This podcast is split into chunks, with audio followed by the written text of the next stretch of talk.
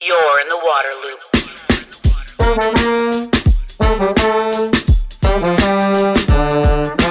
Waterloop, Waterloop, Waterloop. Waterloop is made possible in part by grants from Spring Point Partners and the Walton Family Foundation. Waterloop, Hi, this is Travis with Waterloop. I'm a huge fan of High Sierra showerheads for many reasons, including how they are incredibly water efficient, they provide tremendous water pressure, and they're made from solid metal with no plastic parts. I also love supporting a small business that's based in the High Sierra foothills, where their team designs and assembles all of the shower heads with parts from suppliers in California. This is a U.S. company. I've spent time talking with owner David Malcolm. He's concerned about the pressures facing our water resources and wants to make a difference. That's why he's focused his company on water conservation and energy efficiency. Use promo code LOOP20 for 20% off at highsierrashowerheads.com. You're in the water loop. Welcome to Waterloop. This is Travis. Excited for this episode to kind of geek out on some of my favorite stuff with maps and imagery and data, you know, crossed with conservation and, and water projects. Happy to be joined by two guests from the Chesapeake Conservancy. I have Adrienne Gemberling, she is Senior Project Manager, and I have Emily Mills, Geospatial Technology Manager. Thanks to you both for coming on. Thank you for having us. Yeah, so uh, let's start back maybe where this effort of yours began to use aerial imagery in conservation. How did this all come about? I think it's something I've kind of seen around the country a little bit, but it caught my Mhm. attention, your work uh, there in, in the Chesapeake region. So, how did this all get started? Sure. So, um, our organization started out as a fairly small team. Um, we mostly focused on public access surrounding the Captain John Smith Chesapeake National Historic Trail, or Chesapeake Trail for short, um, as well as land protection. And we first started using basic GIS, which stands for Geographic Information Systems, to create basic maps and, and look at where lands are protected. Um, and as our organization has expanded and grown, our mission has also expanded to include broader conservation and restoration goals. So, to um, really support this breadth of goals, our organization has really invested in technology and recognizing the power of, of maps and spatial data to really inform smart environmental decision making that has the future of our planet in mind. Mm. So, our GIS team, um, the Conservation Innovation Center, we've also expanded our team with, um, we have 12 team members now, and we are doing our best to keep pace with the rapid advancements in geospatial technologies. Um, so, our first kind of um, major endeavor with aerial imagery, I guess, uh, was back in 2015. We set out to map high resolution land cover and land use for the entire Chesapeake Bay watershed, which covers um, 64,000 square miles. So it's a, a very a big undertaking. Um, and so we um, this effort was funded by the Chesapeake Bay Program Office of the U.S. EPA Environmental Protection Agency. Um, and the high resolution aspect of this data is really our, our game changer for conservation.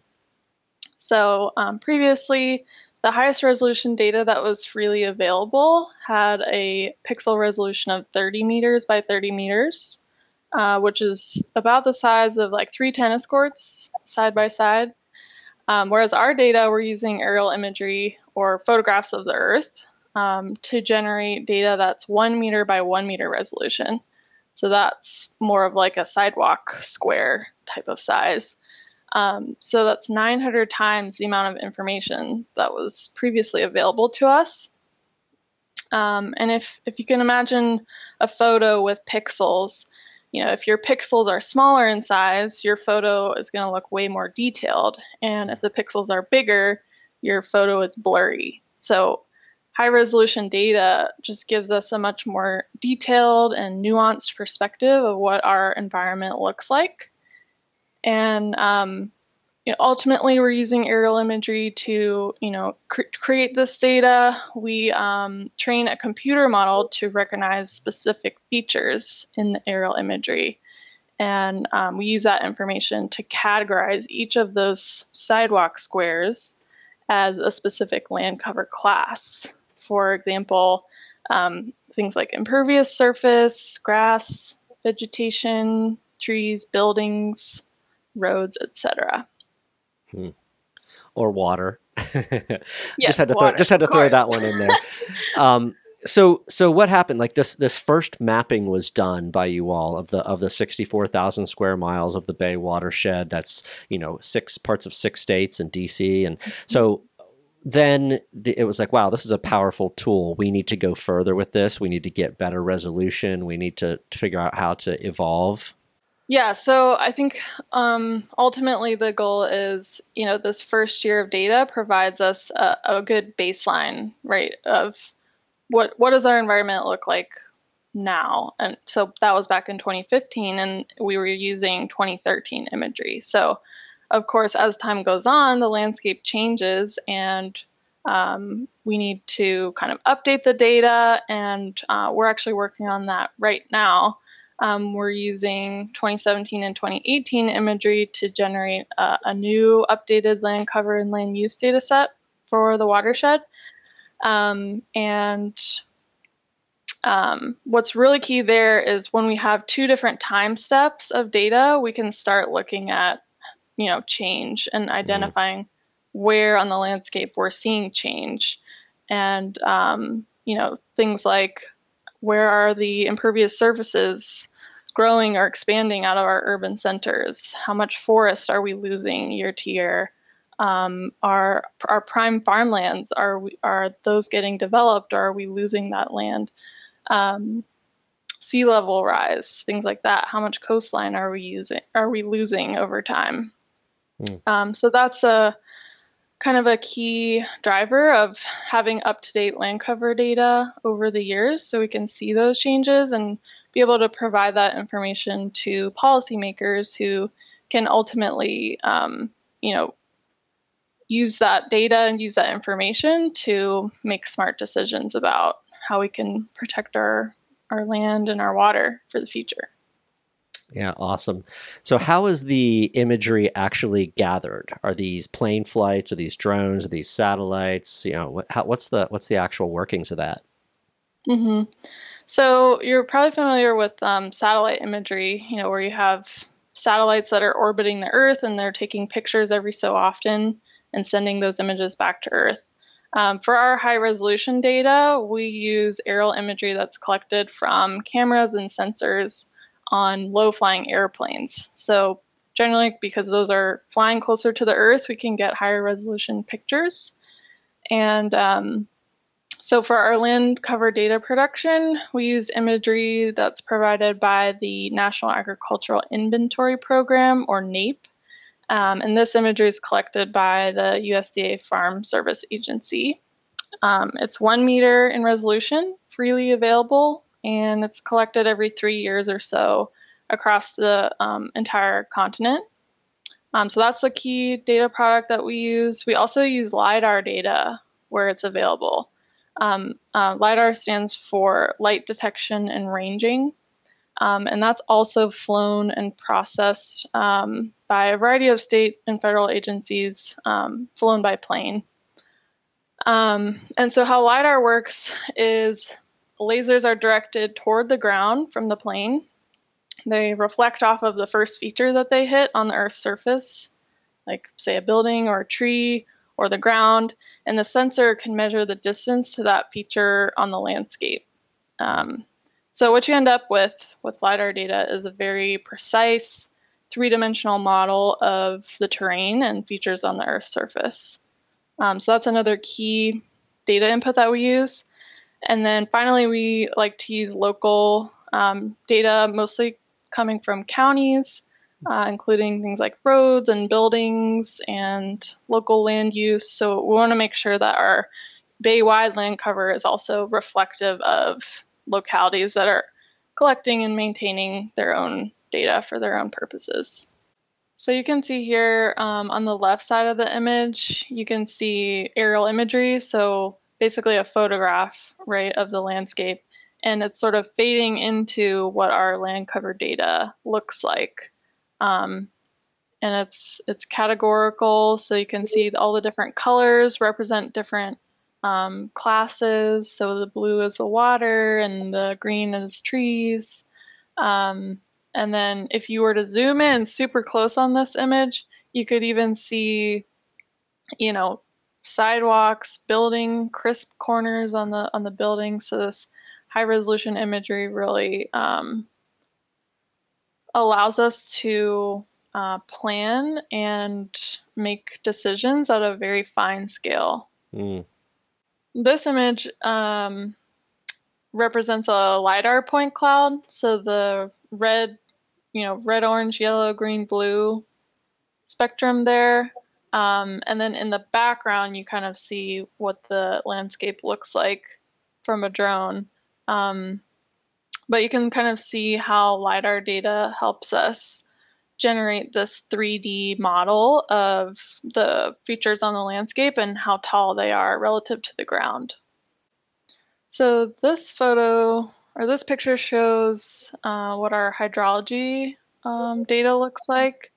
And it's basically kind of mapping the stream channel, which you see in red, but also going even further upstream to where, you know, when it rains, uh, when you have these storm events, how the paths that water takes um, and accumulates along those paths until it gets to the stream channel and eventually down to the bay. Okay, so the red is like a real, you know, year-round stream, and some of that blue might just be, you know, intermittent, ephemeral. Yep. You know, kind of, kind of where the water flows. That's Right. um, that's amazing. How is that determined? what what allows for that that knowledge? That's that's cool. Yeah, so to generate this data set, um, we use LiDAR derived digital elevation models. Um, so it's basically a map of the terrain. And then we use um, a our, our, most recent update uh, technique or workflow uses what's called geomorphons. And it's a um, it's an algorithm that uses line of sight uh, theory to basically map different types of landforms um, based on what the terrain looks like. And so that's how, what we're using to map stream channels. Um, and then, uh, kind of before that method, we would also use what's called um, flow direction and flow accumulation. So, kind of standard hydrology models that you can feed elevation models into um, to kind of map out where where water flows downhill across the landscape. I'm curious about how the Chesapeake Conservancy has built up the the staff capacity to do this kind of work. It's really technical. Um, it's not your usual environmental conservation kind of work out there, right? Um, so how has how has staff been trained, hired, you know, molded, if you will, to to do this type of work? Sure. Yeah, I think we're kind of a unique organization in that I feel like a lot of conservation organizations typically have, you know, maybe one or two staff who know of GIS and can use it. Um, and like I said, our organization, as we've grown, we've kind of grown our Conservation Innovation Center. So today we have 12 team members uh, as part of our CIC and um, they all have a variety of remote sensing and, and geospatial and environmental science uh, backgrounds. I would say most of us uh, received remote sensing training in um, either undergraduate or graduate programs, and now are able to apply that knowledge to our work. Um, and then we also work uh, very closely with partners such as University of Vermont uh, with our land cover project in particular. So we're we're really unfortunate to be able to involve students to help us in um, uh, our QA QC process, quality assurance and quality control. So Um, and that way, students get exposure to this like real world application of remote sensing. They get experience with data cleaning and data management, and um, they help us make a high, really high quality product. Um, so that's another aspect of, of training. Um, and then, of course, like I mentioned, we're, we're working on updating the land cover and land use data sets. So um, we're you know continually integrating lessons learned from the last go around and um, training new staff as they come on in terms of the methods that we're using and um, you know being able to scale up to a large geography uh, definitely requires some automation and, and technical skills so always yeah. training up our, our staff in that area as well and like you said teaching teaching the computer what to look what what something is you gotta you gotta teach yeah, it and program it in some way and this is almost like a whole nother career track that's popped up in the conservation environmental protection field right really using using this type of I mean, GIS stuff's been around, but this is this is just a, the next level. Really cool. All right, so let's let's take it from how you get all this information, you assemble it. How then do you use this for conservation? How do you use it to make decisions out there on the ground? Mm-hmm. So I, I was actually hired back in 2017 to work with partner organizations to help answer just that question. So how do we figure out specific ways we can use this data, um, how best we can integrate it into um, day-to-day work of our, our partners who are really on the ground and, and conserving and restoring high value lands across the whole watershed. So I think, um, like I mentioned before, land cover is so important because it provides that kind of baseline information of what our environment looks like now, what's on the Earth's surface. And so we're, when we're asking questions about how we protect the environment and how do we manage our natural resources um, going into the future, um, amidst climate change and all sorts of environmental issues that we're facing, uh, we first have to know what are we working with now, right? Um, so how many, some examples, how many acres of forest do we have in this county? Or uh, like I mentioned before, keeping track of urban sprawl, how many square miles of impervious surface do we have? Um, and so once you can look at the change products that we're coming out with soon, you can look at rates, like how fast are we losing um, certain land that we value highly. Um, and um, so the land cover really allows us to uh, provide that information to environmental decision makers um, who can then go out and save the world, right? That's um, right. I wanted to mention one other key kind of data product besides land cover that we um, use a lot in our work, and that's high resolution hydrography data. Um, so, data that shows us how water moves across the landscape and makes its way into our, our local waterways and eventually down to the bay. Um, so, these kind of two data sets, hydro data sets and land cover data sets, are super key and they help us determine at a very fine scale like down to the parcel level, what types of conservation and restoration activities might be best um, or might be most suitable or effective for improving water quality, protecting valuable land, um, especially in areas that are like right adjacent to our waterways. Mm. Um, so yeah, with that, we can turn it over to Adrienne, I think, and she can tell us a little bit more about how we use those those data sets. Sounds good. In early 2017, I came on board at the Conservancy to coordinate a partnership that was formed in Centre and Clinton counties, uh, which are right in the center of Pennsylvania near State College, where Penn State University is. We started with just a few partners in this geography, maybe like seven to 10 at the beginning, and our group was called the Precision Conservation Partnership. The Conservancy had grant funding to bring together partners uh, around a mapping strategy to actually use that data that Emily just showed you to prioritize at the parcel scale where sediment and nutrient runoff um, was originating on the landscape. The first practice that our group really focused on was called a forest riparian buffer or streamside tree plantings. We can actually detect places where um, these streamside trees are missing using the land cover data that Emily described earlier. Places this vegetation is missing along our waterways are then pathways for pollutants to actually enter the stream unfiltered. And using our hydrography data and terrain mapping, we can identify the impact that conservation work would actually have by installing restoration practices in that upslope and near stream area. And from there, we can actually draw comparisons between parcels to determine which of them we can actually work on to get the bag- biggest bang for the buck in terms of water quality returns.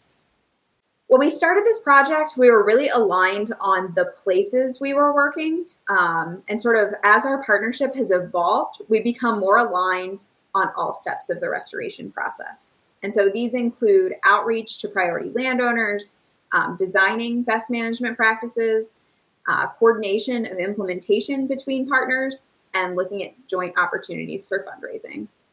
I'm really curious about how that coordination happens. Um, we know when you get more than one group involved in something, you have competing interests and different skills and priorities and all that kind of thing. So, how does that coordination function, um, especially when you have so many different entities involved and working in different places and so forth? Yeah, so overall, our approach in Pennsylvania has really been meeting on the ground partners where they are. Um, our organization is really all about democratizing data. So these is advancements in technology can really be leveraged to their full potential and they don't sit on a shelf unused for years. Um, like you mentioned, there are a ton of partners working in this space. What we're trying to do is figure out um, what are the strengths of each of the organizations and how can they be best leveraged to complement each other. Um, so what we've really done here is developed a collective impact model building hmm. networks and collaboration um, with partners across central Pennsylvania. We have an aligned common agenda, shared metrics, um, and continued communication that really help our partnership um, stay kind of synced together and moving forward as one unit. Our common agenda for the four county region is that partners are focusing water quality improvement projects where they can yield the biggest bang for the buck in terms of sediment nutrient reductions. And the partners we typically work with um, include conservation districts, nonprofits, uh, watershed groups, conservancies, and state and federal government agencies. And like I said earlier, high resolution data sort of helped us build this roadmap and facilitate work with partners who have adopted these priority locations where they want to do restoration. And now we're moving into the stage where we're trying to align on more than just where to work. At this point, we're trying to work together on who's doing outreach to which priority landowners, making sure they each have the right partner or trusted messenger making contact, because um, we want to get the like best potential level of success, right? Mm. And then partners are also working together on design and implementation of these BMPs because there are sometimes like seven or eight of them at once. And we're also fundraising for a portfolio of projects across these areas where we can have the biggest impact and raise more funds that will be ready right away. Previously, partners were really waiting um, to apply for this grant funding until a landowner would actually say yes. And now we're at the point where we have funds in hand and can start right away on project design, permit applications, and implementation uh, once we get to that point. And we've really packaged this process and called it rapid stream delisting. Um, and this is where we're bringing together all of these project pieces and really decreasing the time it takes for each individual project, um, from first landowner engagement to the time the project is finished going in the ground. And to do that, we're leveraging individual partner strengths. Um, and together, we're able to get more of these high impact projects done. Rapid stream delisting also includes a mapping component. So we've taken the mapping one step further to look at places where the in stream environment um, has been degraded or impaired according to the actual like aquatic insects living in the stream. Mm. So these are locations where sediment and nutrient inputs from the land have basically compounded enough to negatively impact stuff living in the stream. So we can look at those agriculturally impaired stream segments and basically backtrack using like an MRI of the landscape to figure out where the sediment and nutrients are originating on the landscape. And so rapid stream delisting identifies the parcels, and then we combine that with mapping, um, that mapping with local knowledge of the catchments. So where have restoration projects already been completed? Are there places where there are shovel-ready projects or landowners who might be um, amenable to doing conservation practices? Um, and then basically say, and then combine that with the mapping to say where we can get the biggest reductions where nobody has relationships. And by bringing together all of this um, knowledge in one place, we can most effectively and efficiently bring together previous work and accelerate water quality gains in those places with a tangible goal of delisting those streams, uh, those agriculturally impaired streams, over the next like 10 to 12 years. I would really love to hear about maybe a couple examples of of how this work has been done. Sure. So one example of where we have adopted this rapid stream delisting strategy is in the Elk Creek catchment in eastern Centre County, PA, so just east of State College. Um, and I'm actually going to pull up a map of the Elk Creek catchment um, where we can see sort of how the mapping combines with partner knowledge in one place. And in this geography, we're really leveraging existing projects to help talk to other landowners in the catchment about installing BMPs. So you can see from this map, there are actually several projects that have been completed in this green area here. Um, we have uh, one landowner that has a shovel-ready project. Um, this one has actually turned into a shovel-ready project recently. And then we have all of these parcels where the mapping has identified as additional priorities. So we're hoping to leverage those existing relationships um, to actually get more projects on the ground. Here you can see that. This is just for one landowner um, on about a thousand linear feet of stream. These are all of the different in-stream structures that have been installed to enhance fish habitat. Um, and there are some native brook trout populations right above um, this agriculturally impaired segment. So we're hoping to bring the brook trout um, down through projects like this.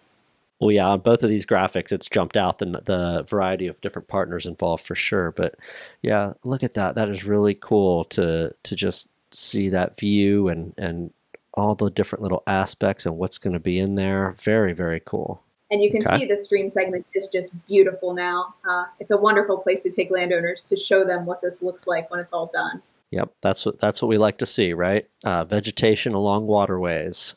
Uh, my last question for you is: Where do you envision this this whole effort going? Uh, it was mentioned before how quickly technology is changing and all the geospatial uh, area evolving quickly, and you know there's higher resolutions to things by the day here. So, what's what's kind of your expectations for where things go and where you're all trying to go as part of the Chesapeake Conservancy?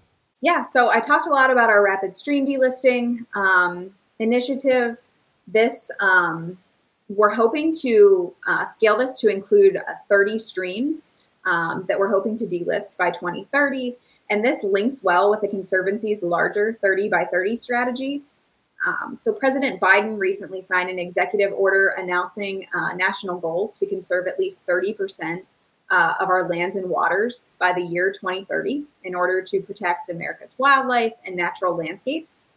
And this is really in line with one of the Conservancy's goals here in the Chesapeake, which is to conserve at least 30% of the Chesapeake Bay watershed lands by 2030. And believe it or not, we can do this through hard work and partnerships. We've already conserved 22% of the watershed, um, and together we firmly believe that we can get to that remaining 8%. And Emily, what about your perspective, kind of being more on the, the tech Mm-hmm. side of things? What do you you know, in tracking this stuff? What are your what are your thoughts on where this is all headed? Yeah, I think um, as kind of geospatial technology advances, I think what our organization sort of envisions uh, leveraging that for is to create almost like a an interactive blueprint across the entire Chesapeake Bay watershed. So we can, uh, you know, at any moment, real time, you can see um, what projects have been implemented where, and um, you know, all these different partners coming across, or, you know, across the entire watershed.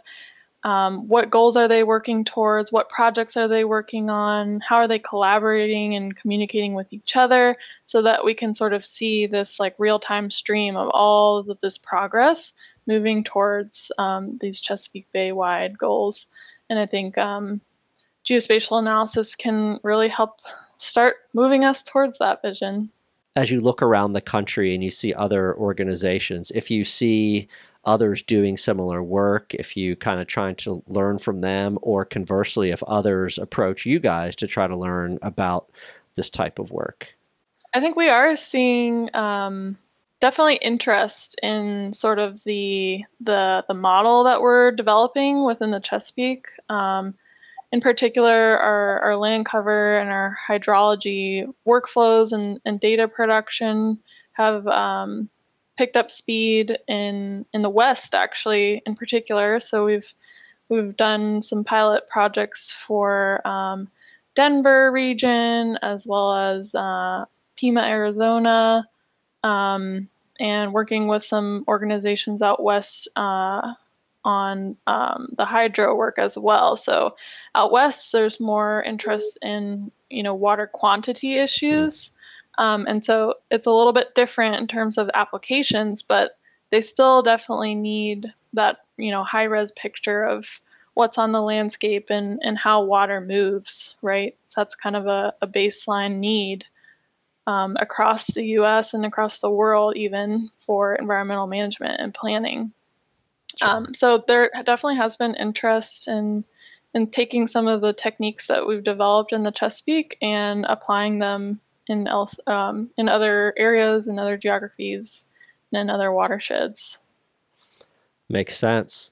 Great. Well, I appreciate both of you coming on and sharing information about, about this aerial imagery and, and the conservation work connected with it. Really cool stuff. Caught my attention when I read about it.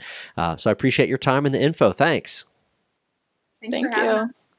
Waterloop. Thanks, everyone, for listening to today's episode. A special thanks to Waterloop supporters, Spring Point Partners, and the Walton Family Foundation. The Waterloop podcast is sponsored by High Sierra Showerheads, the smart, stylish way to save energy, water, and money while enjoying a powerful shower. Use promo code LOOP20 for 20% off at highsierrashowerheads.com. If you like Waterloop, please subscribe to the YouTube channel or your favorite podcast platform. Follow us on social media and visit waterloop.org to sign up for updates. Waterloop, Waterloop, Waterloop.